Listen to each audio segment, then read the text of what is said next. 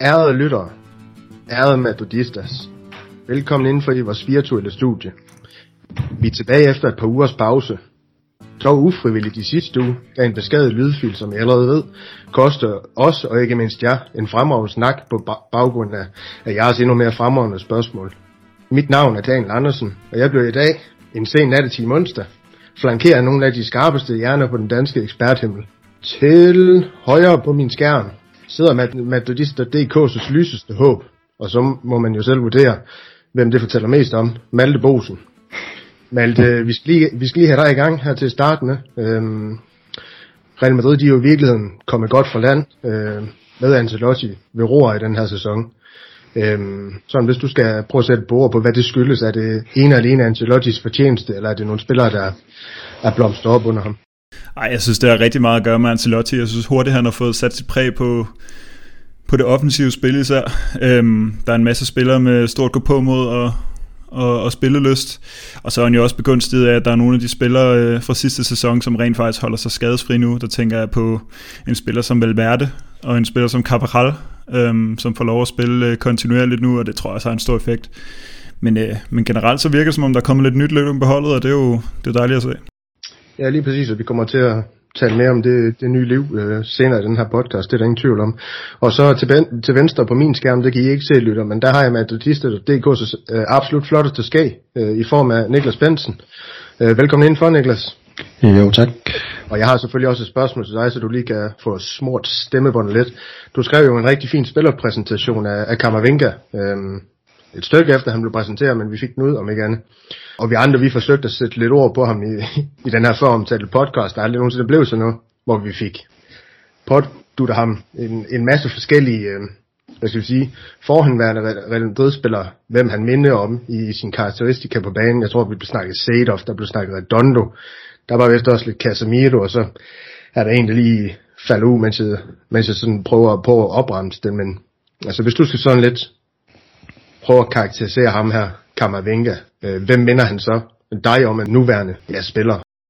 Jeg tror faktisk ikke rigtigt, at han minder mig om nogen, nogen nutidige spillere. Han, øh, han bringer noget energi på en anden måde, synes jeg, end, end Modric og, og Kroos gør for eksempel, og også en, øh, ja, selvfølgelig også en, en Isco, og han har måske ikke lige så meget power som Fede Valverde, men, men jeg synes, at de, de ja, ganske få minutter, han har fået indtil videre, kvarters tid, har han vist, at, øh, at jamen, han er kun 18 år, og han kommer med sindssygt meget energi, og er overhovedet ikke bange for at tage ansvar. Han, han løber og dirigerer med folk, og, og, og, ja, og scorer mål og, og lægger op til mål, men jeg, jeg vil gerne... Øh, jeg vil gerne give den her med Clarence Seedorf. Jeg synes, der er lidt over det. Ah, satan. Jeg tror, var det, var det Jesper, der, der bragte Clarence Seedorf? Ja, det, var det.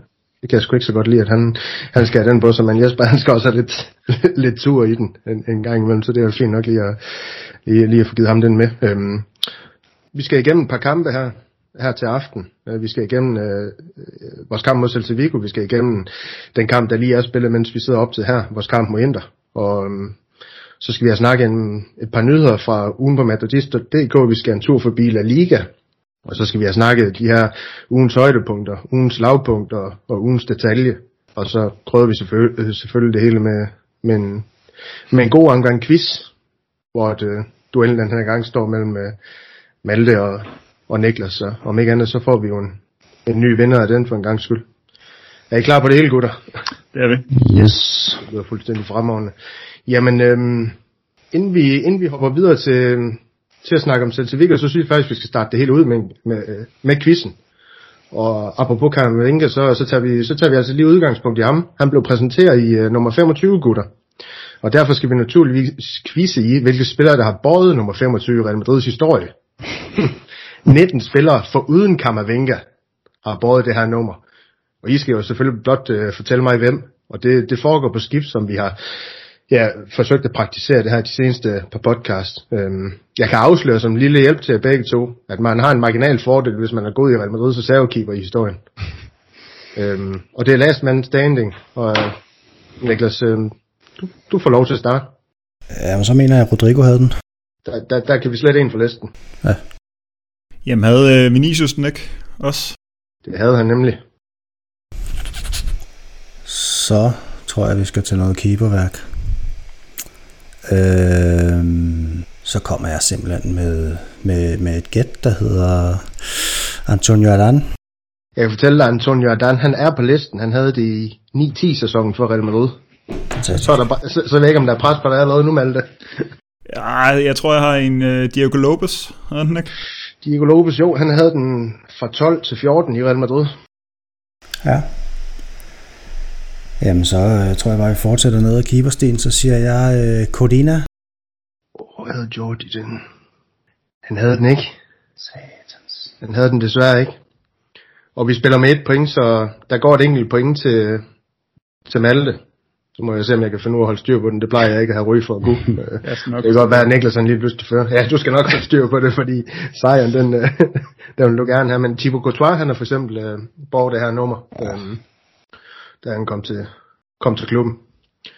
Men øh, lad os komme videre. Øhm, Malte, du har ligesom fået til opgave og, og hvad skal vi sige, prøve at bringe os øh, sikkert i, i havn med den her Celtic-kamp. Selvfølgelig skal de andre nok byde ind, men vil du ikke øh, sådan lige prøve at fortælle i, jeg ved ikke om du kan gøre det i grove træk, men i hvert fald øh, så godt som overhovedet muligt, øh, hvad der foregik på, ja, Santiago Bernabeu, den her, ja, om jeg så må sige, magiske aften, hvor vi scorer fem mål. Jo, men jeg skal prøve at gøre det i grove træk, så, så kan jeg snakke lidt om kampen først, og så kan vi måske tage nogle af spillerne bagefter. Men øhm, som du siger, så var det jo øh, hjemme på Banabeo, vi vendte hjem, og det var jo ja, en smuk kulisse, og vi, øh, vi hedrede også øh, Lorenzo Sanz, den afdøde præsident, tidligere præsident, som, som vi mistede til corona. Øhm, foran 20.000 tilskuere på, på det her Banabeo, og så var det jo fantastisk, at vi så kunne ende med at, at slutte kampen af med en, med en overbevisende sejr, fordi det var jo en, en svær kamp undervejs. Øhm, vi stillede med, med hensyn til startopstillingen, så er det måske værd at nævne, at vi spillede med Miguel på vensterbakken, nu hvor Alaba var ude. Øh, både Casemiro, Valverde, Vinicius, Militao spillede øh, næsten hele kampen, Vinicius fik 88 eller sådan noget, de andre fik hele kampen, så der var altså ikke noget med pause til sydamerikanerne.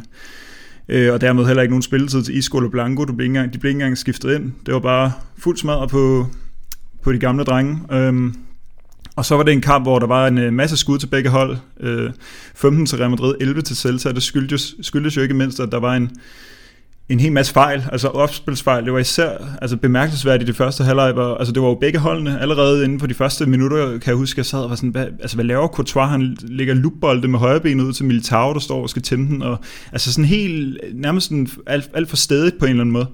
Øh, og det ender jo så også med at give bagslag, da, da øh, Miguel han, han mister den. Øh, i en, øh, en situation, hvor Celta får presset højt, fordi Celta presser jo enormt, højt. Det virker som om, det ligesom har været en gameplan for dem, at de har læst os på den måde, vi vil gerne spille ud. Øh, Nacho og Casemiro får ligesom forviklet tingene, og så ender det med, at Celta scorer. Så kommer vi tilbage med en, øh, en Benzema-scoring, og så sker der jo lidt af det samme igen, sådan et forsvarskiks, hvor, hvor Nacho han buser op på, ja, jeg kan ikke engang, jo, det var Igor Aspas, øhm, og altså bliver øh, efterladet kæden fuldstændig, forsvarskæden fuldstændig hjælpeløs. Og det, altså, jeg tror også, det var Christian, der skrev det i vores interne tråd, at det, det er jo fuldstændig en, en tro kopi af den, han lavede mod, mod Atletico i sidste sæson. Øhm, og Miguel er, er også lidt fremme, fordi han har været på presset, så han er heller ikke på plads. Hazard lader være med at lave noget som helst form for tilbageløb, og så står den, så står den 2-1. Øhm, og så er det jo op til, til holdet at, at komme ud fra pausen, fordi det gav jo lidt en dæmper til Bernabeu, især efter 2-1-scoring, fordi nu var man lige kommet tilbage øhm, på 1-1. Og vi har jo været vant til under Zidane, synes jeg, at, at det, det, kan, det, kan godt være, altså det, det kan godt være en lang vej til de scoringer der, så når vi kommer bagud, så er det ikke altid, man har haft troen på, at, at det ligesom kan lykkes, men det, det synes jeg faktisk, man sad med hele tiden. Man sad hele tiden med, med følelsen af, at det kunne lykkes, fordi der var så meget dynamik, og, og altså, spillerne skiftede plads øh, ind og ud. Øh, Hazard var ud til venstre, så var Vinicius ud til venstre, så var den anden i feltet. Både Casemiro og Valverde var inde i feltet. Så der var en hel masse øh, altså, godt spil, og heldigvis i anden halvleg, så kommer, så kommer holdet ud, og 40 sekunder inden, så, så hætter Benzema den ind, og ja, hvad sådan noget, 9 minutter senere, så scorer Vinicius, og vi ender med at vinde den her, den her anden halvleg med 4-0. Øhm, så det var jo endnu en, øh, endnu en meget målrig Celta-kamp. Det er jo helt vildt så mange mål, der blev skåret i de kampe. Det bliver bare ved med at ske åbenbart. Øhm, øh, ja, altså, det, det, det har så også noget at gøre med, at, øh, at Celta havde det her høje pres, så de havde også en høj linje, og det, det ved jeg ikke, hvor ofte Vinicius får lov til at, at have så meget løbeplads. Det gjorde han jo for eksempel ikke i aften mod, mod Inter. Øhm, men ja, så blev det en, øh, en 5-2 sejr til sidst, og Kammervinga kommer ind og får, får debut og får scoret sit første mål, og ja, og så endte det med at være en, en rigtig flot aften på Bernabeu, og det var en god, god tilbagekomst. Ja, lige præcis. Uh, rigtig, rigtig fin gennemgang, du lige uh, får lavet her, Malte. Jeg kunne godt lige tænke mig at få, få Niklas med, med i spil på, på, de, på de her ting, du nævner omkring, øh, jeg ved, du kommer ind på noget, der noget Carlo bold senere, Malte, men jeg kunne godt tænke mig at, at bringe dig ind i det. Ikke? Så, altså, altså sidder du også med den her fornemmelse af, at øh, hvad skal vi sige, øh, offensiven den er mere, altså den udfolder sig mere, måske lidt mere livlig og idérig under Ancelotti, øh, kontra det vi, vi så under Zidane, at, at det på grund af den måske mere stramme defensive struktur, Zidane han praktiserede kontra det, ja, Ancelotti jo tydeligvis øh, ikke praktiserer defensivt, synes jeg. Altså, der er jo ikke nogen tvivl om, at de har forskellige prioriteter, øh, prioriteter de to trænere i hvert fald. Zidane, han var jo jeg ved ikke, om han var lidt bundet af, af alle de skader, der var sidste år, men, of, men, men sådan var det jo også for i år, at, at det var øh, defensiven, der bar det frem, i hvert fald siden øh, coronapausen. Øhm, og, og det er der bare blevet gjort op med nu, øhm, og jeg synes, at, at den her offensiv, den var sindssygt flydende, og jeg synes, det virkede rigtig godt med, med Eden Hazard, som havde udgangspunkt i højre på, på statistikken, men som i virkeligheden lå mere centralt øhm, og kunne bevæge sig der, og, og faktisk også gjorde, at vi havde sindssygt meget overtag over i venstre side, øh, hvor at, at Vinicius også var, hvor Benzema han jo også, han jo også synes om at trække ud, men, men der er så heller ikke nogen tvivl om, at der er, der er offret lidt på organisationen, det ser vi også på målene. Altså, Øh, hvis forsvaret står, som det skal, så er der jo heller ikke nogen grund til, at, at Nacho han lige pludselig kaster sig ind i en takling på den måde der på midten af banen, øh, og efterlader en motorvej bagved sig.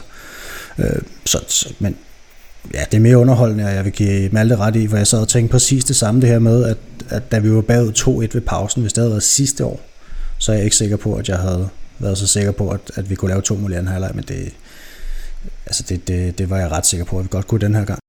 Ja, det forekom i hvert fald Real Madrid at være, være rimelig nemt mod Celta Vigo og, og, og kreere de her chancer. Det, det er i hvert fald uh, interessant og perspektivrigt, uh, når jeg personligt skal vende mig til, fordi jeg et eller andet sted faktisk har holdt af uh, sit andet uh, defensive, defensiv struktur. Uh, den måde, han har ført Real Madrid i, i, ja, igennem corona og, og, og det her med måske et spillermateriale, der lige skulle ruskes op i igen og alle sådan nogle ting her. Det, det, det synes jeg faktisk, det var rigtig fint. Så jeg skal i hvert fald lige vende mig til den mere offensive tilgang, Real Madrid, de, de får til, eller har til fodbolden igen, og, og det her med, at det måske bliver hvad skal vi sige, lidt mere stort på, på de defensive pligter. Men Malte, Niklas han nævner en spiller i den Hazard. Jeg synes lige, vi skal prøve at berøre ham, fordi jeg, altså på vores, på vores elskede forum ind på Matadist.dk, der, der synes jeg at læse og forstå, Ja, der er lidt delte meninger om hans øh, præstation, øh, modsat til Viggo, så måske generelt her i starten af sæsonen. Øh, han har været genstand for lidt kritik. Jeg ved ikke, om du har været den at læse selv, men altså, hvad er dit syn på Hazard, og, og kan du måske ikke forklare, prøve at, at, at kaste et lys over den spiller, man, man skal forstå Hazard, han er nu, kontra den spiller, han var før øh, skaderne, så vi kan jo ikke forvente den her eksplosivitet mere fra ham måske i virkeligheden, og det er en anden spiller, man skal til at vende sig til, og nogle andre forventninger, man måske i virkeligheden skal have til ham. Jo, altså jeg kan jo give mit bud på det i hvert fald. Jeg synes, du siger det, som der ligesom er essentielt her, det er det her med, at han, han er ikke lige så eksplosiv som før. Og det tror jeg også bare helt automatisk, altså med alder og skader, så, så kommer det til at ske lidt for tidligt, ikke? Øhm, jeg synes, han var god i den her kamp. I første halvleg især, jeg synes, han var fuldstændig anonym i anden halvleg, på trods af, at det faktisk var der, at vi bare smadrede Celta, og han røg så også ud. Jeg kan ikke huske, hvornår efter en time eller sådan noget sikkert. Øhm, han, han, øh, han går godt, han er, han er sådan en god mellemrumspiller, og han ligger jo, altså til at starte med i kampen, så ligner det jo faktisk, at vi ligger i sådan 4-4-2, hvor det, øh, Hazard han ligger som en højere angriber. Men, det, men når man ser på hans heatmap, for en gang skulle jeg været inde og kigge på noget statistik i den her gang, og øhm, der, der bevæger han sig jo meget rundt på banen, og han har en høj... Øhm, han har, altså han har, jeg tror, han har en afleveringsprocent, succesfulde afleveringer på en 96 eller sådan noget. Det er måske ikke helt, heller ikke helt så mange afleveringer som mange af de andre, men det betyder jo, at han, når han ligger i den rolle der, så er han god til at binde spillet sammen. Og jeg tror, han har, altså jeg tror slet ikke, man skal undervurdere hans, hans rolle i det her med, at, vi, at, at offensiven kan blive bundet sammen på den måde. Øh, altså, vi kommer selvfølgelig tilbage til interkampen, men det fungerede på en helt anden måde i dag, jo med Lukas Vaskes og Vinicius placeret langt længere ude på kanterne.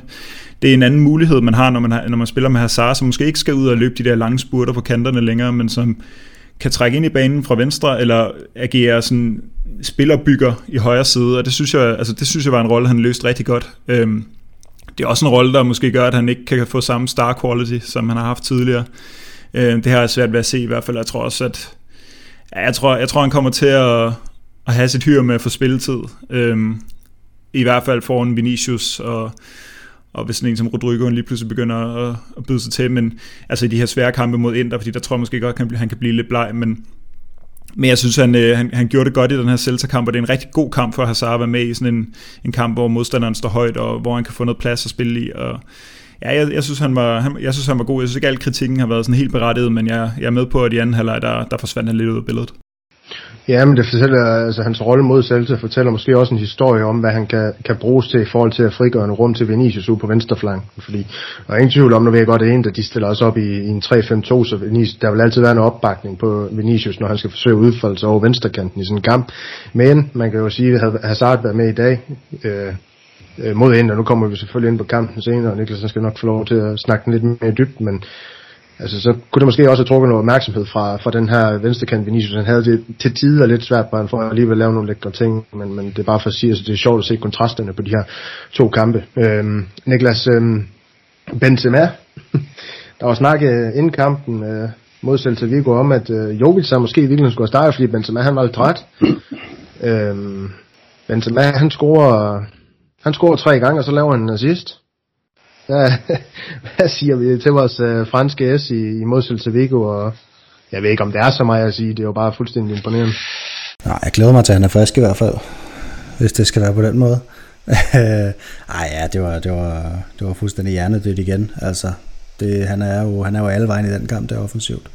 Øhm, og selvfølgelig også en taknemmelig kamp. Det, det, det, det bliver nemt for ham at gå ned i banen og vende og finde Vinicius ude på venstrekanten og, og faktisk komme med igen i feltet, øh, fordi der, der er så sindssygt meget bagrum til Vinicius, ikke også? Altså, den type spiller, som Benzema er, det er jo, det er jo drømmen for ham at, at kunne gå ned i banen og have plads til at vende, og så bare have en raket, han bare kan sende afsted. Øh, så, så, så det er noget taknemmelig øh, taktisk indsats af Celta også. De, de fik aldrig rigtig dem op for det der, og, og altså, de, nu var de foran ved pausen, men men det kunne jo sagtens have været bagud også. Altså, der var jo ikke nogen af os, der sad og tænkte, at Real Madrid spillede dårligt i første halvleg, tror jeg. Der skete bare lige nogle fejl. Øh, men, men jeg er fuldstændig fuldstændig fantastisk indsats. Altså, der er ikke så meget der, og hans, øh, hans første mål er også helt vildt godt jo. Det er jo, det, det, det er jo virkelig øh, en flot afslutning, han, han sparker ned i jorden, og så, og så helt op i nettaget igen. Det, det er en mand i topform. Ja, lige præcis. Øhm, Malle, vi, vi kunne blive ved med at køre rundt i den her kamp, men er der noget, du har noteret, du gerne vil have med, inden vi hopper lidt videre, fordi at, øh, jeg synes ikke, der er, altså, vi, jeg kommer lidt ind på Valverde senere, lad mig sige det sådan, øhm, i, i, noget, i noget priser og sådan nogle ting her, men har du noget tilføj? Ja, jeg, jeg har lige en lille tilføjelse til Miguel Gutierrez, øhm, fordi jeg synes, han, øh, altså jeg synes virkelig, det viser format, den måde, han får spillet sig op. Han laver jo en kæmpe fejl til tidligt i kampen, men han, han begynder jo bare at, at, at spille sig ind i kampen og ender med at lave en assist. Han, han har også en, en seance i første halvleg, hvor han laver sådan en, ja, sådan en Marcelo-dribling. Jeg ved ikke, hedder det en pirouette eller sådan noget, jeg ved ikke, hvad det hedder, men sådan en, hvor han vender rundt om sig selv og bare accelererer den modsatte vej og sætter Celta-spilleren fuldstændig. Altså det, det, det giver gode minder, ikke? At se ham på den måde, og det, det, jeg synes bare, han, øh, det lover godt, at han ikke lader sig slå ud på den måde, at han rent faktisk bare øh, ja, kører på. For min skyld, der kan vi sagtens øh, kalde det en Marcelo-dribling. Øh, jeg mener ikke, at øh, Carlos har noget, der hedder en Carlos-dribling, så det taler jo kun til øh, Marcelos øh, fordel.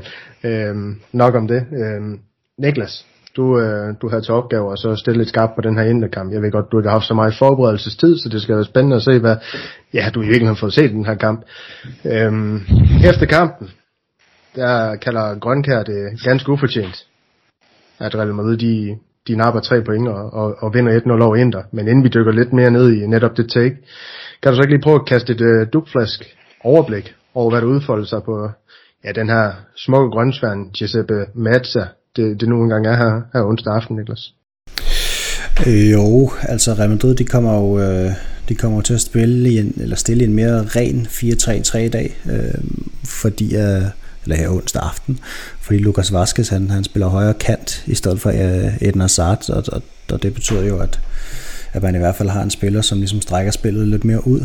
Um, omvendt så har man uh, over på venstresiden ikke den samme offensive uh, pondus, fordi Nacho han spiller den venstre bak derovre, og i det hele taget så, så er det et hold, der er lidt mere klar på at forsvare, end det hold, som, som stillede mod uh, Celta Vigo. Um, jeg vil gætte på, at Lukas Vazquez spillede den her kamp, fordi han skulle bruge rigtig meget tid uden bolden, og, og Real Madrid i starten af kampen i hvert fald øh, kommer med et sindssygt højt pres på Inter, lige så snart de har bolden, så nede på deres egen øh, tredjedel af banen, nede ved deres eget felt. Øh, og, og det høje pres, det, det, det er Lukas nok bedre til end Eden og, og det er nok derfor, han spiller. Øh, Øh, vi så sidste år øh, Eden Hazard mod, mod sådan en tremandsforsvar øh, mod Chelsea, og der, der havde han ryggen til mål hele kampen, og det blev aldrig rigtig godt. Øh, så den gang fik Lukas chancen. Og det, og det er jo en første halvleg, som jeg synes, at øh, er en, der de dominerer fuldstændig. Øh, Eden Diego har mange afslutninger, Lautaro Martinez har et par stykker. Øh, og faktisk har Inter jo 14 skud imod Real Madrids mål, eller imod, ja, også forbi mål ganske vist, men i, ned imod dernede øh, i første halvleg, og det er umiddelbart, ja, det, det, jeg kan ikke huske sådan lige umiddelbart, hvornår at, at man sidst har været så meget på hælene defensivt i, i en første halvleg ud over måske lige nogle, nogle, knock, nogle knockout-kampe, hvor man ligesom har vundet den første. Øhm, så det var markant anderledes hold, der stillede i dag, end det var, end det var i, i, i søndags. Øhm, jeg synes også, der er nogle spillere, som, som normalt leverer godt, der, der ikke leverer særlig godt. Øh, jeg synes ikke, Modric han rigtig er der i dag. Han, han er uskabt på afleveringerne, når Real Madrid forsøger at, at, at spille nogle omstillinger, så synes jeg tit faktisk, at det er, det er Modric's aflevering, som er uskarp. Det kan være ud til højre kanten for eksempel, og så kommer der lige en forsvar i vejen. Øh, jeg synes Casemiro, han spiller en, en rimelig dårlig kamp i dag også, øh, specielt offensivt. Det, øh, han rammer heller ikke særlig meget i dag. Det her, øh, den her opstilling Inter stiller i, øh, sørger ligesom for, at Vinicius han ikke får særlig meget plads. Og hvis han endelig kommer igennem, jamen, så kommer der bare øh, Bastoni eller, eller De Frey eller, eller Skriniar i vejen, så, så det er en rigtig svær første halvleg for ham. Jeg synes så, der Inter vælger at skifte øh, Davian ud og Dumfries ind, jeg synes, det er der kampen vender faktisk, fordi at... Øh, fordi at Vinicius han, han har det tydeligvis bedre over for Dumfries, som måske er lidt mere offensiv end, end Damian er. Øhm, og de har stadig nogle muligheder ind der, men, men jeg synes, at, at det er der, hvor Vinicius han begynder at træde mere i karakter. Øhm, og så bliver der plads, og kampen åbner lidt mere op til sidst, hvilket jeg egentlig synes, at det, det er sådan lidt spøjst, at, at en, der går med til det et eller andet sted. Jeg tænker egentlig godt, de kunne have brugt det kryds der. Men det er i hvert fald det, der sker, og så, ja, så, så, så lægger øh, Fedder Valverde en rigtig god aflevering til sidst til Camavinga, som lægger en rigtig god aflevering til Rodrigo, og så, så var der mål, så skulle der ikke mere til. Altså, øhm, og, og så, ja, ja, helt generelt en, en noget mere kontrolleret indsats, en noget mere defensiv indsats i dag end i søndags. Ja, men det er jo det helt klassiske Champions League, om skal kende sin besøgelsestid, og det ja, hverken første, første eller sidste gang Real Madrid, de gør det i en Champions League kamp, det er de, det er de sandhed mester til, og så vil jeg lige øh, byde ind i forhold til, at du siger med, med de her 14 skud imod, øh, de havde først her, vi skal tilbage til 2005-2006 i en kamp mod Juventus i Champions League, hvor de havde 15 skud imod sig i, i første halvleg. Øh, så, så det siger lidt om, at det ikke det er ikke hverdagskost for Real Madrid, at de bliver ja, øh, i virkeligheden trykket så meget i bund, som de gjorde i første halvleg mod, øh, mod Inter. Øh, jeg synes, de havde, havde lidt fornemt ved det, de, de gode italienere med at komme til chancer. Det var både ved, ved hovedstød på standardsituationer, det var ved, ja, jeg ved ikke engang, man kan kalde det gennemspillet angreb, for jeg synes også, der var rigtig mange opspilsfejl, individuelle opspilsfejl, undskyld, øh, fejlafleveringer for, for Real Madrid i, i den her kamp mod, mod Inter, generelt måske også i virkeligheden noget dårlig positionering i forhold til at, at få afstemt det rigtige pres. Jeg synes, man ser Benzema en del gange faktisk så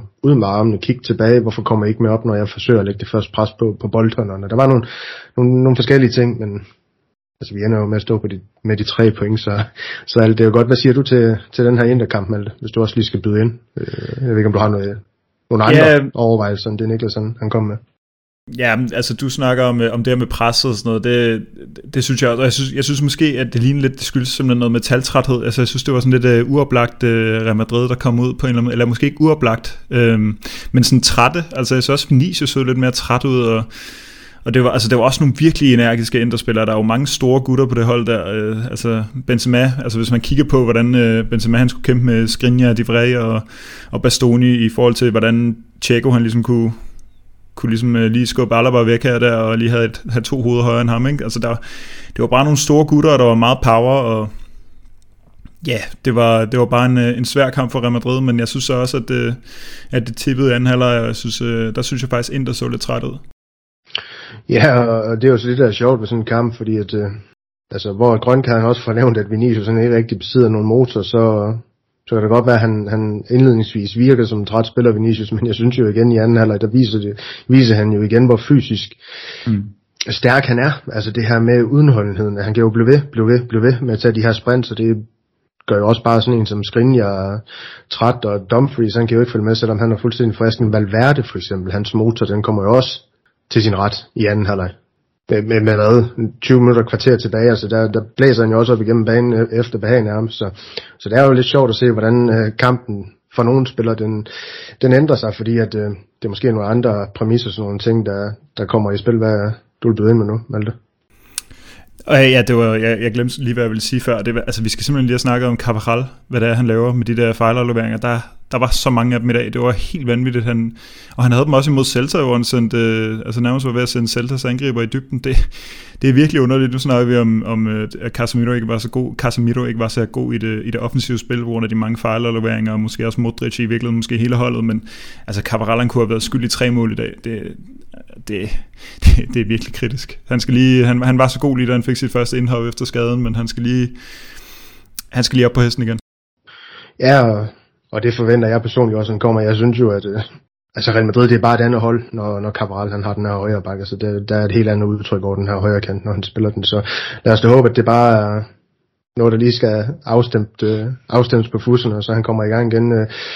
Og så synes jeg, Nok også fordi vi ikke kommer til at snakke om ham så meget mere i dag, men Courtois har man jo simpelthen nødt til at fra, øh, fremhæve øh, fremragende kamp for ham. Altså, holder vel ene og alene nærmest Real Madrid i den her kamp. Jeg ved godt, der også er nogle fornuftige clearinger og alle sådan nogle ting her for forsvarsspillerne. Og, og på den måde, det, det var også det, der var lidt sjovt med, med, med Inders afslutning. Altså jo, altså, de har deres afslutninger, men altså, vi, vi står jo der bare enten er Courtois der, eller så er forsvarsspilleren der bare, så det er jo aldrig nogensinde, nu ved jeg ikke, Niklas, om du har noget XG på kampen i, i forhold til, om der er det på Champions League-kampene, men, men det er jo bare sjovt at se, at altså, jeg er ikke så sikker på, at, at for eksempel på expected goals ind, at de ligger sådan vanvittigt højt, så skal det være, fordi de har, har, har så mange chancer, de ligger højt, men altså, jeg tror, at i, i forhold til øh, store chancer, der, der, der vil jeg da skyde på, at øh, det er sådan rimelig lige den her kamp, det er i hvert fald mit, mit helt klare indtryk. Ja, altså, øh, hvis man kigger på expected goals, så har Skriniar den største chance i kampen. Han har et, øh, et hovedstød, der netop forbi i starten af den halvleg. Øhm, men ellers ja, så, så er det nok sådan den, den akkumulerede øh, værdi af alle deres afslutninger, der gør, at de, de ender på 2,52. Øhm, og Real Madrid ender på 0,94 kun. Ja. Men de havde også mange, altså, men, men der var også nogle gange, der var for 30 meter. Jo, og, og jeg synes ikke, at altså hvis man kigger i kvaliteten af deres afslutninger, det er alle sammen, det er jo inden for Courtois rækkevidde, eller også er det forbi mål. Det, det, det er jo sjældent, han må helt ud. Øhm, Brozovic har lige en, der ryger lige forbi stolpen, men ellers så er det jo, altså, han behøver ikke engang at strække armene, vel? Men, men, men Edin Dzeko har jo, han har jo sindssygt mange afslutninger, og jeg synes, de var stærke på dødbold der. Øhm, der kommer de frem til meget. Ja, det har jeg også lidt påpeget i, i en tråd, hvor jeg fik nogle hug, for det er åbenbart, at højde det ikke var alt i, i fodbold, men øh, vores midterforsvar, det, det er bare ikke særlig højt, og det gør jo, at, at, at når vi kommer til at møde nogle, nogle, nogle modstandere, både fysisk, øh, der, der er fysisk stærk, men, men også har noget højde og drøjde med sig, det, det kommer bare til at gøre, øh, at, at, det kan komme til at se, ja, lidt dumt ud for Real Madrid's forsvarsspiller en gang imellem på standardsituationer, fordi at, øh, så ved jeg godt, at vi har en høj keeper og sådan noget der, men det er ikke alt. indlæggende, de skal bare slås rigtigt. Har vi mere til, til den her interkamp? Fordi ellers så vil jeg slå der med at sige, at, øh, at det er jo ikke engang os, der fører gruppen lige nu. Det er jo faktisk et øh, moldovisk hold. Sheriff. der, der fik en 2-0 sejr over Shakhtar Donetsk, og det i sig selv, det er jo en, en, en Champions League-historie. Øh, her på, ja. på en aften, hvor Real Madrid de også slår ind der. Det var bedre end præsterede sidste år i hvert fald. Ja, det, det må man sige, og det kommer der også til at lægge et pres på Inter, så gruppen den er der, den er der fuldstændig åben. Nej, lad os, øh, lad os komme videre. De har nok også skruet ned på forventningerne Inter efter deres præstation sidste år, ikke? Altså, det, det, kan være, det, er, det kan være, det er Europa League øh, via gruppespillet, der, der er succeskriterie for, for de gode italienere. Øhm, men lad os komme videre til noget uden på madridist.dk. Øhm, Niklas, jeg synes, du skal have lov til at starte med den. Du øh, vil gerne øh, snakke lidt øh, feminino, ved jeg. sige. Øh, højst usædvanligt, så går jeg en uge tilbage i tiden, og det gør jeg jo, fordi vi ikke udkom i sidste uge, men øh, der skete jo stadig noget øh, i Real Madrid, på trods af en landskampspause, en herrelandskampspause. Så spillede, øh, spillede Real Madrids øh, Feminino-hold, kvindehold, og de spillede jo Champions League-kvalifikation mod, øh, mod Manchester City's kvinder, og, øh, og der var det jo nok Manchester City, der var favoritter, men, men det lykkedes altså via rigtig god organisation faktisk, og det kan overraske lidt, hvis man har set nogle af deres ligakampe, men via, via god organisation at, øh, at holde City for fadet og kvalificere sig til Champions League, hvor man møder, øh, man møder PSG, og så både man øh, Breideblik og så et hold fra Karkov, øhm, og den, øh, den starter her i næste måned. Øhm, og det, det, det, det, det synes jeg er stærkt efter, ja, det er jo kun øh, holdets øh, andet leveår. Øhm, så det skal de helt klart have ros for, kvinderne. Det bliver spændende, øh, når de skal ud og måle sig med, med de allerbedste. Det gør de jo, det gør de jo selvfølgelig allerede, når de møder Barcelona, men, men Champions League og Real Madrid, det, det smager jo noget. Det, det, er, det er mega stærkt, og det er fedt, du tager den her, her nyhed, nyhed med ind i podcasten. Øh, Niklas, jeg ved jo, at øh, da vi sad og optagede den podcast, der aldrig udkom, der, der var vi jo i vild jubel, da, mm. da Feminino, de, de bringer sig foran mod, øh, mod Manchester, Manchester City. Malte, han løb jo rundt i, rundt i sit uh, Peter Køkken, han, han, han sidder op til i uh, uh, vild begejstring over, de kom foran. Malte, uh, jeg ved, at du følger det her, her tæt. Uh, mm. Jeg havde egentlig sagt til Niklas, om, om, om han ikke også ville prøve at sætte nogle ord på den her sæsonstart Feminino, de har haft på bekostning af, at de er kommet ind i gruppespil her. Øh, fordi det har jo kostet lidt i starten af sæsonen, det må vi jo sige. De blev slagt af Levante i deres første kamp, og så så de heller ikke alt for godt ud på banen mod Atletico Madrid i, i deres anden kamp. Altså, er det simpelthen et udtryk for, at de er gået benhårdt efter, efter gruppespillet gruppespil i Champions League, at der, der er lidt startsvanskeligheder i, i ligaen. Altså, man skal ikke tage for mange kampe før Barcelona, de er stået af, kan man sige. Ja, det ligner jo lidt, at, øh, at den, eneste måde, de kommer i Champions League næste år, det er, hvis de vinder den i år. Øhm, fordi det er godt nok startet dårligt ud i, i, i ligaen, desværre. Altså, jeg kan ikke rigtig sige, om det er, fordi de satser for hårdt på det, eller sådan noget, fordi jeg, jeg, jeg tror mere, det er sådan en mental ting, at så går man ud og, og, og kan spille op med Manchester City, og så skal man bare hjem i egen andendom, og så burde det være, burde det være en formsag, men det er det jo ikke. Altså, det var jo, altså Levante kæmpede de jo også med sidste år, og Atletico er jo en evig rival, og det, der er også mange udskiftninger, altså det er ikke det samme hold, der spillede mod City, som der spillede mod øh, Levante for eksempel. Der er mange, øh, der er mange nye erhvervelser. Øhm, hende, der scorede øh, målet imod øh, Manchester City, Sornosa, hun har, hun har været altså, horribel i, i ligakampene. Øhm, vores øh, nye angriber Esther har været virkelig, virkelig uskarp, selvom hun faktisk ligner en, en rigtig god spiller, og så havde vi et forsvar, der var altså sådan ekstremt langsomt mod Atletico. Øhm, det, det er svært lige at, at sætte fingeren på, hvorfor er det, det, det går galt. Altså, jeg, jeg kan kun gætte på, at det er sådan en, en mental ting, at, de, at man lige at man lige mangler det sidste, altså fordi at man, man kommer hjem til, til, til Spanien, altså det, det er lidt svært at sige, fordi det er jo de samme spillere, men ja, der er bare ikke den samme power, synes jeg, ligner, og det er som om, de bliver lidt kyst, at, det går, at de kommer bagud, så kan de ikke rigtig forstå det, at, at hvorfor vi har lige slået City, og så, og så kører det bare øh, den vej der, og det, det er lidt underligt, fordi jeg synes, øh, egentlig, jeg synes også, mange af de her nye spillere ligner nogle rigtig altså, øh, gode erhvervelser. Øhm, altså, Nahikadi er kommet ind og skulle være et, en, en rigtig god, sådan en, en hængende angriber, slash offensiv midt, slash angriber vel i virkeligheden bare, og hun har været fuldstændig anonym af, hvad jeg har set i hvert fald. Øhm, og så, øh, så skal vi også lære det med, at de, de mangler nogle af de vigtigste spillere. Aslani er først lige nu kommet tilbage fra, fra en coronapause. Vi mangler Maita Odos på midten som slet ikke har spillet i den her sæson, og, og så øhm, Cardona, som er, som er ude, så, øh, så det kan også være, at der kommer lidt skub i tingene, når, når, når, de, når de bedste spillere kommer tilbage, eller mange, de meget bærende spillere fra sidste sæson i hvert fald. Ja, altså man kan i hvert fald sige, at Arsenal han har sin opgave for, han skal, han skal finde ud af, hvordan her, de her ja, brækker, de skal sammensættes rigtigt, øh, fordi at, øh, han har nok af dem, vil jeg sige. Der er rigtig, rigtig mange angriber i truppen for eksempel. Det handler om at få, for at orkestrere det sådan, at, øh, at han får brugt spilleren på de rigtige tidspunkter, skulle jeg næsten sige. Selvfølgelig bliver det noget arbejde med at få spillet dem sammen, men det er et arbejde, der skal gå rigtig hurtigt for hans vedkommende, fordi at, øh, ellers så kan det være over. Så simpelt er det i, i den spanske liga. Altså, så, det er en rigtig, rigtig stærk liga, den, den, den spanske, spanske ja, kvindeliga. nu gider jeg ikke at bevæge mig ud i, hvad, hvad det, hvordan det udtales på spansk, men uh, Niklas, øh, har du mere tilføj til, til, til kvinderne, eller skal vi...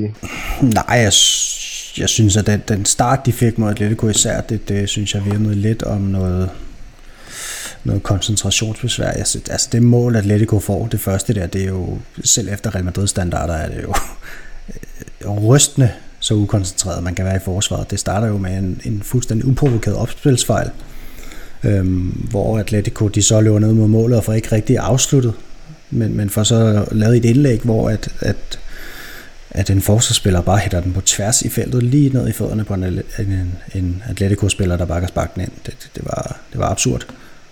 Altså, ja, så, så ja, noget, noget fokusproblemer, øh, tænker jeg, kan være en del af det. Altså simpelthen indstillingen.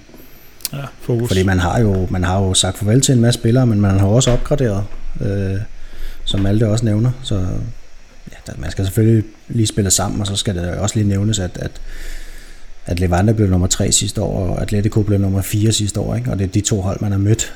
Øhm, så der er stadig tid til at, til at hive point sammen. Ja, lige præcis. Så og lad os slutte på den note, og så er jeg sikker på, at vi kommer ind på noget mere feminino i løbet af, af den her sæson, i hvert fald meget mere, end vi gjorde i, i fjor, fordi det, det var ikke så meget, dem, dem glemte lidt i alt det der, der skete i Real Madrid. Malte, du, øhm, ja, du har jo selvfølgelig været en af dine egne nyheder. Du, du kan jo ikke få nok af dig selv. Du ja. har, du har, du har valgt den her med dårlig mandagsmelding for Bale. Øh, skade holder ham ude i lang tid. Jeg ved ikke, om det er fordi, du vil snakke så meget om Bale, eller øh, om, om det er mere hele den her debat, der åbner sig på, på højre kant, i og med, at han ikke er der.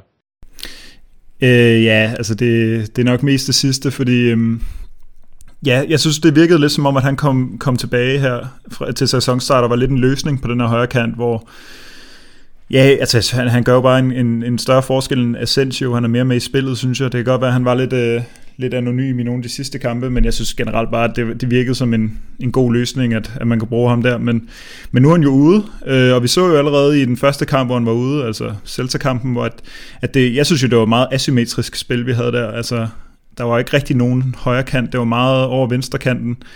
Øhm, udover når Valverde trak ud til højre, eller Vinicius løb hele vejen fra venstre om højre. Der var ikke rigtig den her sådan... Altså det var meget, der var meget forskel på, hvordan øh, spillet blev bygget op i venstre side i forhold til, hvordan det blev bygget op i højre side, og det, det, det, det er jo manglen på en, en spiller, der reelt set skal, skal være der og skal tage sig af spillet. Jeg tror også, det, jeg tror også, øh, det var en, en, øh, en overvejelse til aftens kamp imod Inter, at vi skulle have et mere symmetrisk spil, så man ikke bare kunne fokusere alting over omkring Vinicius og Benzema, der, der tager udgangspunkt i venstre side. Jeg tror, det var en overvejelse, Ancelotti havde med, udover at Vaske selvfølgelig var valgt, fordi han var en, arbejde, en arbejdsom spiller. Øhm, så ja, nu øh, hvis Bale han ikke øh, kommer til at være rigtig en faktor i den her sæson, fordi så er han måske ude til et eller andet sted i 20, øh, 2022, og så, så skal der jo tænkes løsninger. Øhm, og ja, det er jo ikke, fordi jeg har en løsning på det. Øh, men øh, det, det kan jo blive noget af det samme som under Zidane, at vi skal have Asensio eller Rodrigo eller Vasquez til at, til at spille derude igen, eller Hazard som en, en angriber, og så skal vel være det trække derud. Øhm, så, øhm, og, og Rodrigo gjorde det jo godt i dag, og Vasquez, jeg synes virkelig Vasquez, han, øh, altså, han har været god under Zidane, men når vi har det her Carlo Ancelotti's brudende fodbold og masse bevægelser, så synes jeg lynhurtigt, vi kommer tilbage til, at han er simpelthen for, for primitiv en spiller på en eller anden måde, så det er jo lidt, lidt federe med sådan nogle, nogle boldspillere. Øh, så jeg vil egentlig også bare lægge lidt op altså til diskussion måske. Øhm, altså hvem, hvem synes I, vi skal gå med? Er det en af de tre? Er det, er det, er det Celta-varianten med, med Hazard som højre angriber, eller som sådan en, der ligger bag øh, Benzema, så skal der ikke være nogen, der sådan bogstaveligt talt tager sig af højre kanten, eller, eller hvad tænker I? Niklas. Ja, lige nu synes jeg, på, på baggrund af Celta-kampen, synes jeg, at det er en ret god løsning at, at lade den være lidt mere flydende måske. Øh, ligesom den var der, at, at Valverde tager sig en masse, og Carvajal tager sig en masse, og, og Eden Hazard kan måske have sit udgangspunkt derude. Jeg synes ikke, at vi skal tilbage til at bruge øh, Marco Asensio derude. Det, det, det er simpelthen for låst og for, for indersigende. Altså, det, der kommer ikke noget ud fra. Det var også derfor, at, at jeg var glad for, at Bale, han, øh, ikke for at han kom tilbage, men da han så kom tilbage, var jeg, var jeg glad for at se ham komme ind og, og prøve nogle ting og sparke på mål og, og alle de her ting, som Asensio han overhovedet ikke gør, udfordrer. Øhm, det synes jeg bliver for anonymt. Jeg synes, vi har brug for nogle spillere derude, som prøver på et eller andet, og det, det er Rodrigo også begyndt på i dag. Øh, så for min skyld må der også gerne blive ham. Øh, og, og ja, jeg, jeg synes jo også, at Lukas Vaskes han er mere højre bakke, end han er højre kant. Øh, men, men hvis det står til mig, så står Marco Asensio bærst i køen til den plads der.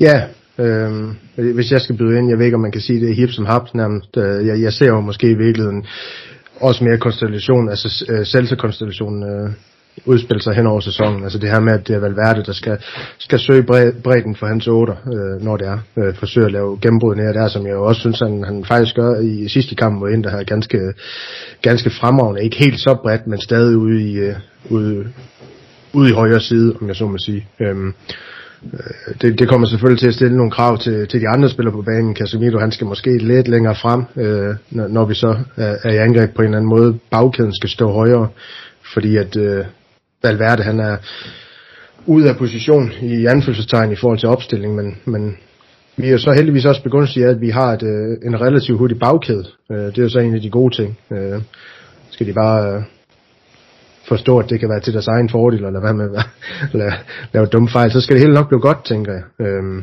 men jeg ser ikke Lukas Vaskes øh, som løsning på noget som helst, og, og som sagt, så tror jeg også kun, det er min personlige mening, jeg tror ikke, det var noget taktisk. Altså sådan som jeg oplevede kampen mod Inter, der var han ikke der for de, for de taktiske grunde, fordi de spillede en 3-5-2. Øh, så farligt synes jeg overhovedet ikke Inter, de var over deres kanter for eksempel. Jeg synes mig, at deres øh, gennembrud også kom ind igennem midten. Det var faktisk Grinja, der flere gange også førte bolden frem ned for forsvar.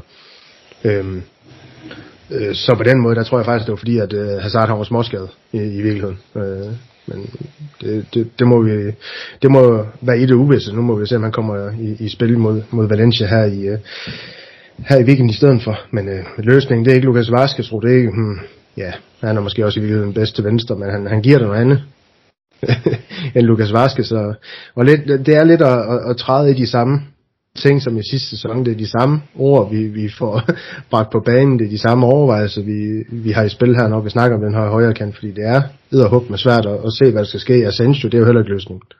Det er Ancelotti også konstateret. Asensio, han er 8 i hans øjne. Vi viser lidt om, øh, hvad han mangler i forhold til at spille der, kan man sige. Så men, øh, ja, en spændende debat, der, der selvfølgelig bliver rejst, at, øh, at Bale han er skadet, og en debat, vi, vi nok også kommer til at vende tilbage til i, i løbet af de her kampe, hvor Bale er ude, fordi vi kommer til at se nogle forskellige konstellationer, nogle forskellige holdopstillinger, startopstillinger. Øh, og, og spillere, der falder igennem derude, som der gjorde i sidste sæson. Det er heller ikke nogen tvivl om, når Rodrigo starter, så kan det være, at han har en skidt kamp, når han kommer ind med 30 igen, så kan det være, at han har en god kamp. Det er det, vi kommer til at snakke om i, igennem hele sæsonen. Så spændende, spændende debat, Malte. Jeg synes, vi skal op videre. Vi skal have noget quiz, inden vi skal snakke noget La Liga. Og øh, jamen, vi kender konceptet. Det, det er fuldstændig det samme. Den her gang, der skal vi bare have, have fat i øh, trøje nummer 16. Og der må jeg også godt pege på, hvem der spiller i det i den her sæson. Det må de jo ikke med Kamavinga. Så øh, Niklas, du starter sidst. Det får du ikke lov til den her gang. Det gør du, Malte. Ja, jeg siger Rames. Jeg siger Thomas Grausen. Fuldstændig korrekt. Ja. Nummer 16. Kovacic. Det er også rigtigt.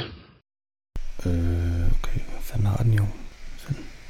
Det er Jovic, der har den jo. Lige præcis. Jovic? Yes. Yes. nu bliver det svært. Oh, nummer 16. Hvad fanden havde den? Okay, nu siger, jeg, nu siger jeg noget lidt vildt. Uh, nu siger jeg, jeg, jeg mener, der var en gut, der blev skiftet ind i, i nullernes Champions League-finaler, der hed Jaime. Er det rigtigt?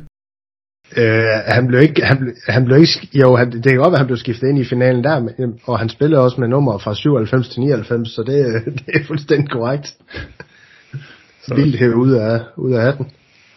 Eller op af hatten. Så tænker jeg lidt videre. Så er der bræsbold på dig nu, Niklas. Ja. Øhm,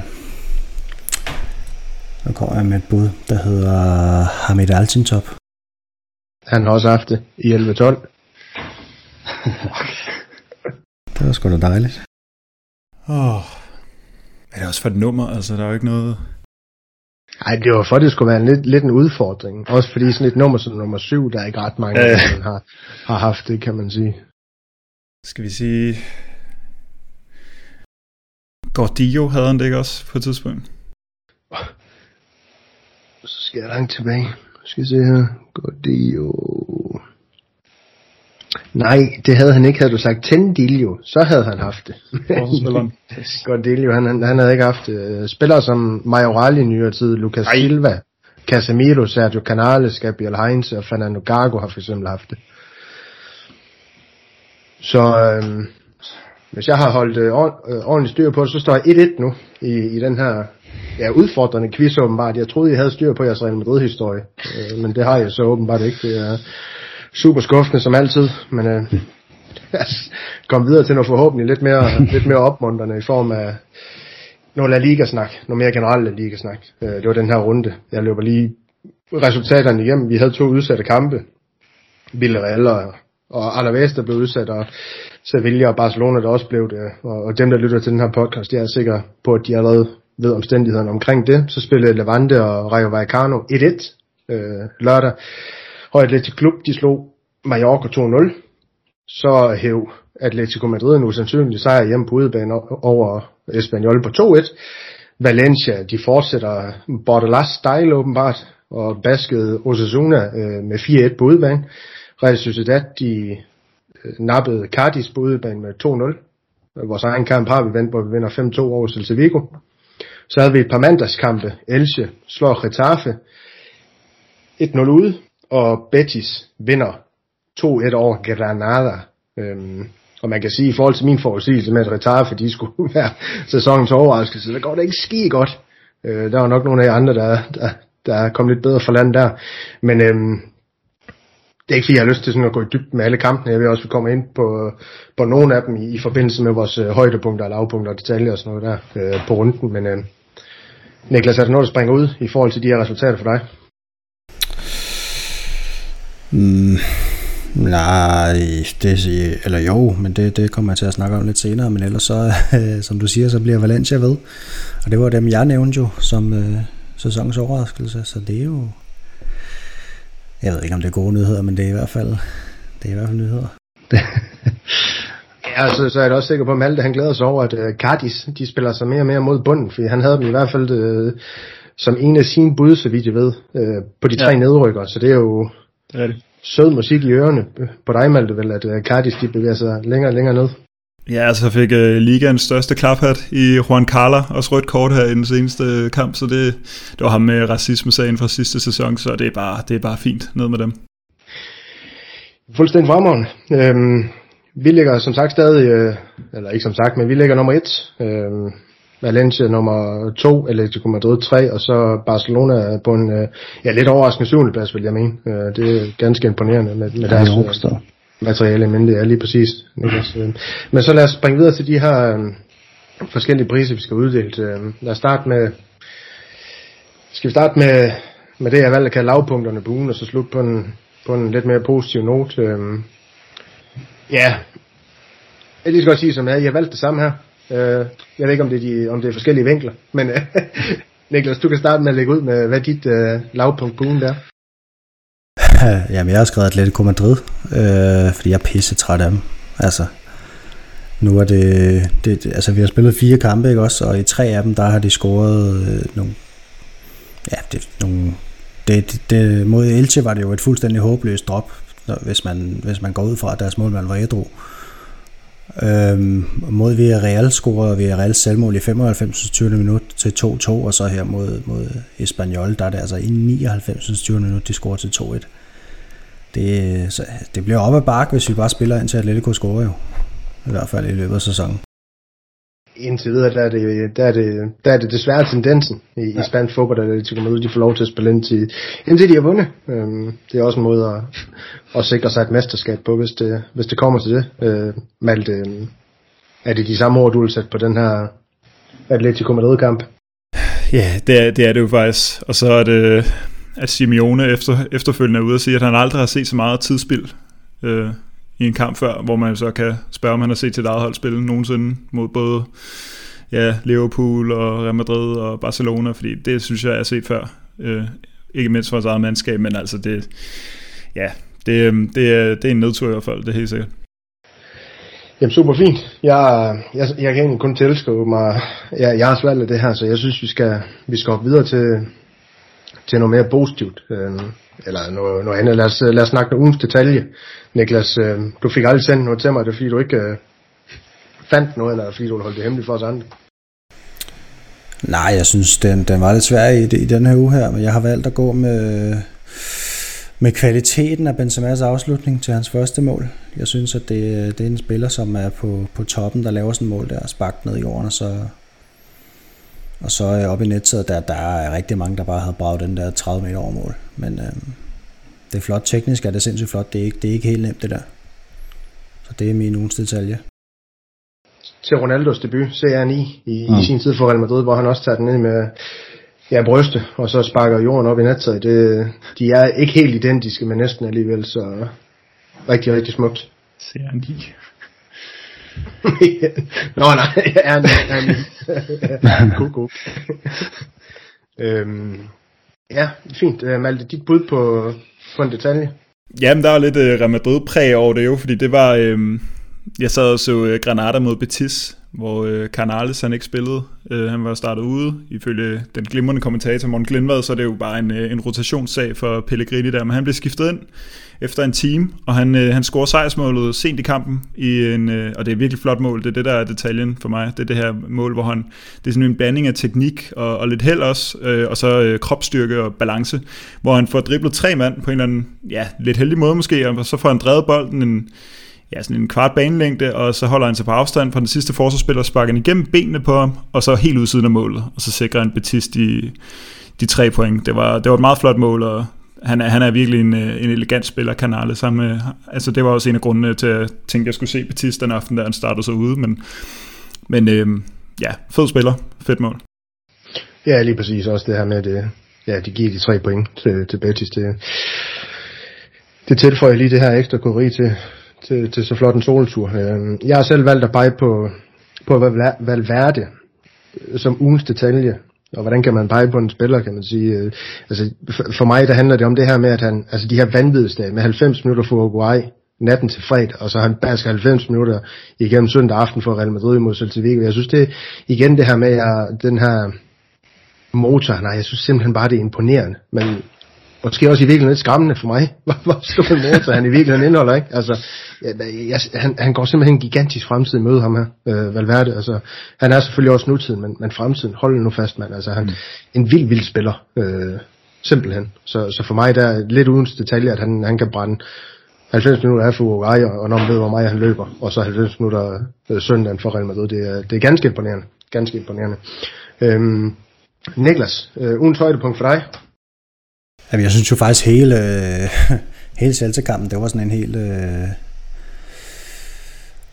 øh, sådan en, en lykkefølelse nærmest, man fik bagefter. Det var virkelig de gode gamle dage, da, da man øh, sagde hul i forsvarsspil og bare fik scoret en masse mål, og så kunne det gå godt, eller det, det kunne også gå rigtig skidt, men, øh, men når det gik godt, så gik det rigtig godt. Og jeg vil sige, sådan, sådan en som Vinicius, hvis, hvis det begynder for alvor at lykkes for ham, så, øh, så, altså, ja, så, så får de svært ved at, ved at håndtere det. Altså, det har vi jo sagt i ja, snart i overvis, at lige så snart han begynder at score mål, ja, så, så er det Ballon d'Or-potentiale, øh, han har.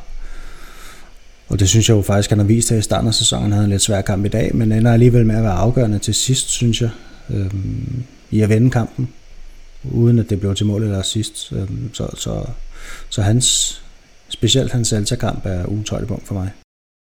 Ja, og jeg, jeg er helt med, med dig der, Niklas. Øh, selvom øh, Benzema selvfølgelig også står ud for en flot kamp, så er Vinicius også for mig øh, højdepunkt. Øh. på den her uge, det er selvfølgelig nemt at hoppe med dig nu, når det var dig, der satte ord på, så, så lad os bare sige, det var derfor. Øh, Malte, du har, jeg har valgt at kort det, du skrev øh, til mig ned til Carlo Bolt. Uddyb. Ja, lige hurtigt en kommentar til Vinicius, fordi det er godt, vi lige får ham med, fordi øh, på Huskort, der har de øh, Benzema rated til 10, og Vinicius til 9, og den næste er Modric med 7,3 eller sådan noget, så det var altså dem begge to, der virkelig rundbarberede øh, Celta, de to angriber der.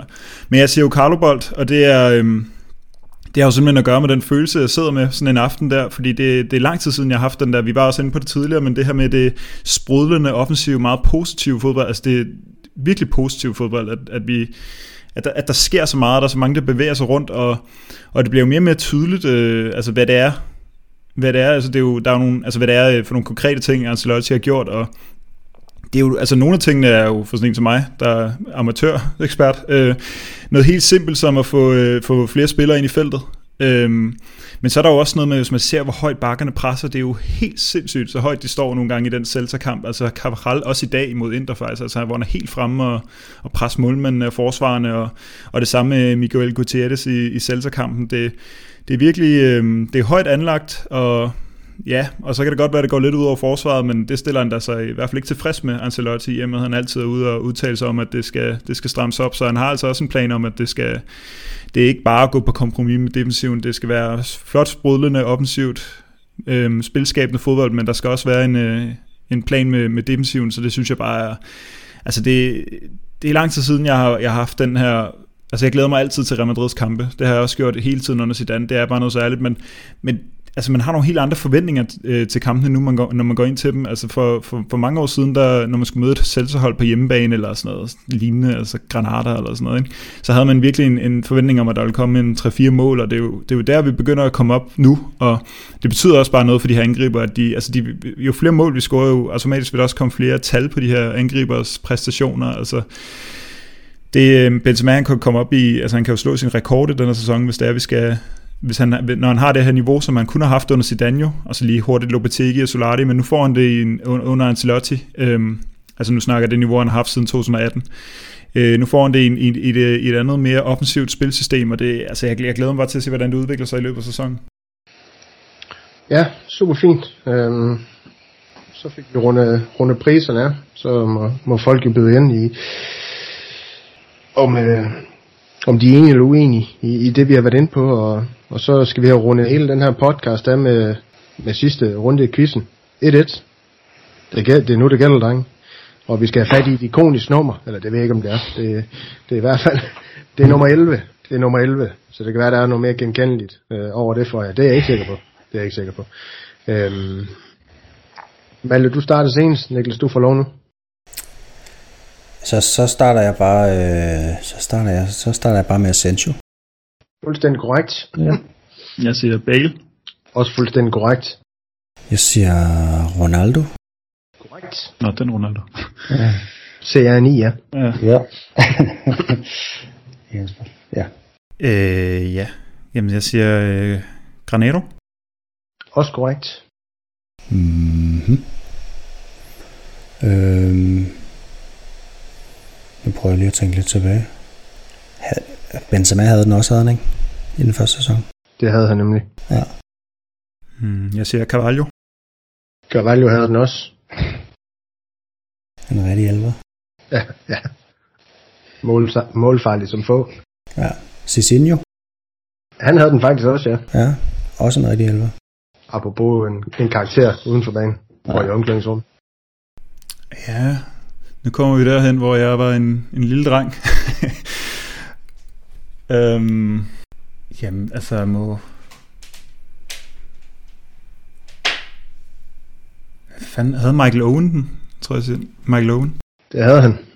I 04-05 sæsonen, hvor han spiller i Real Madrid, ja. Og ja, jeg har to moskéer. Lige nu. Den ene måske, det er... Jeg mener måske, ham han kom tilbage og fik den. Morientes. Fernando Morientes, sådan er det desværre ikke. Eller, nu skal jeg ikke sige desværre. Det, så underminerer jo Malte sejr i den her. Malte, du, øh, du løber med, med ja, ugen sejr i quizzen. Mm. Øhm, en spiller, vi, vi ikke fik øh, hævet frem her, det var en Iron Robin, der havde den fra 7 til 9 i hans øh, Real Madrid-tid. En Javier Botillo i, i 3-4 sæsonen, og så en Savio fra 97 til 2000. Og du havde Botillo med ind over dine overvejelser. Ja, faktisk også Savio. Så det var Savio. Det var også lidt også Det husker du bare svare næste gang. Ja. Tillykke med sejren, Malte. Jo, tak. Så vil jeg, så vil jeg runde den her snak. Jeg synes, vi kommer vidt omkring, øhm, som vi jo altid gør i de her podcast. Vi forsøger at holde det sådan, til sådan en lille time, en god time, og det er jo faktisk også det, vi nogenlunde har ramt i dag, når jeg får redigeret snakken til at, at korte det lort ud, I har, har sagt i, i løbet af, af den tid, vi har snakket. Øhm, og så synes jeg egentlig bare, jeg vil sige til, til lytteren derude, at øh, at I endelig må sprede øh, budskaber om den her fremragende podcast. I min verden, der fås det ikke øh, bedre omregnet med og spansk fodbold. Øh, fortæl om den til dine venner, øh, din nabo, din kæreste, hvis hun ikke, han, hun ikke er, er med på vognen allerede nu. øh, følg os på vores øh, SoMe-platform, det, det hedder så Twitter, det hedder så Instagram, Facebook. Deltag i debatten ind på vores øh, fremragende forum, og så vil jeg også øh, slå et slag for, at vi har den her mobile paybox, hvor man kan finde nummer ind på vores øh, madridist.dk podcast side på Facebook. Og det kan også være, at det kommer med i nyhederne fremover. Det er en tiltag, hvor I kan, kan smide en lille skilling til os. Det kan jo være, at det er med til at gøre, at, øh, at der ikke sker sådan nogle svipser, som i sidste uge i fremtiden. Så det er bare en opfordring til at, til at støtte det her projekt øh, økonomisk. Det var sådan set alt det, jeg, jeg havde for nu, og vi snakkes ved næste uge. Alla Madrid. Y nada más.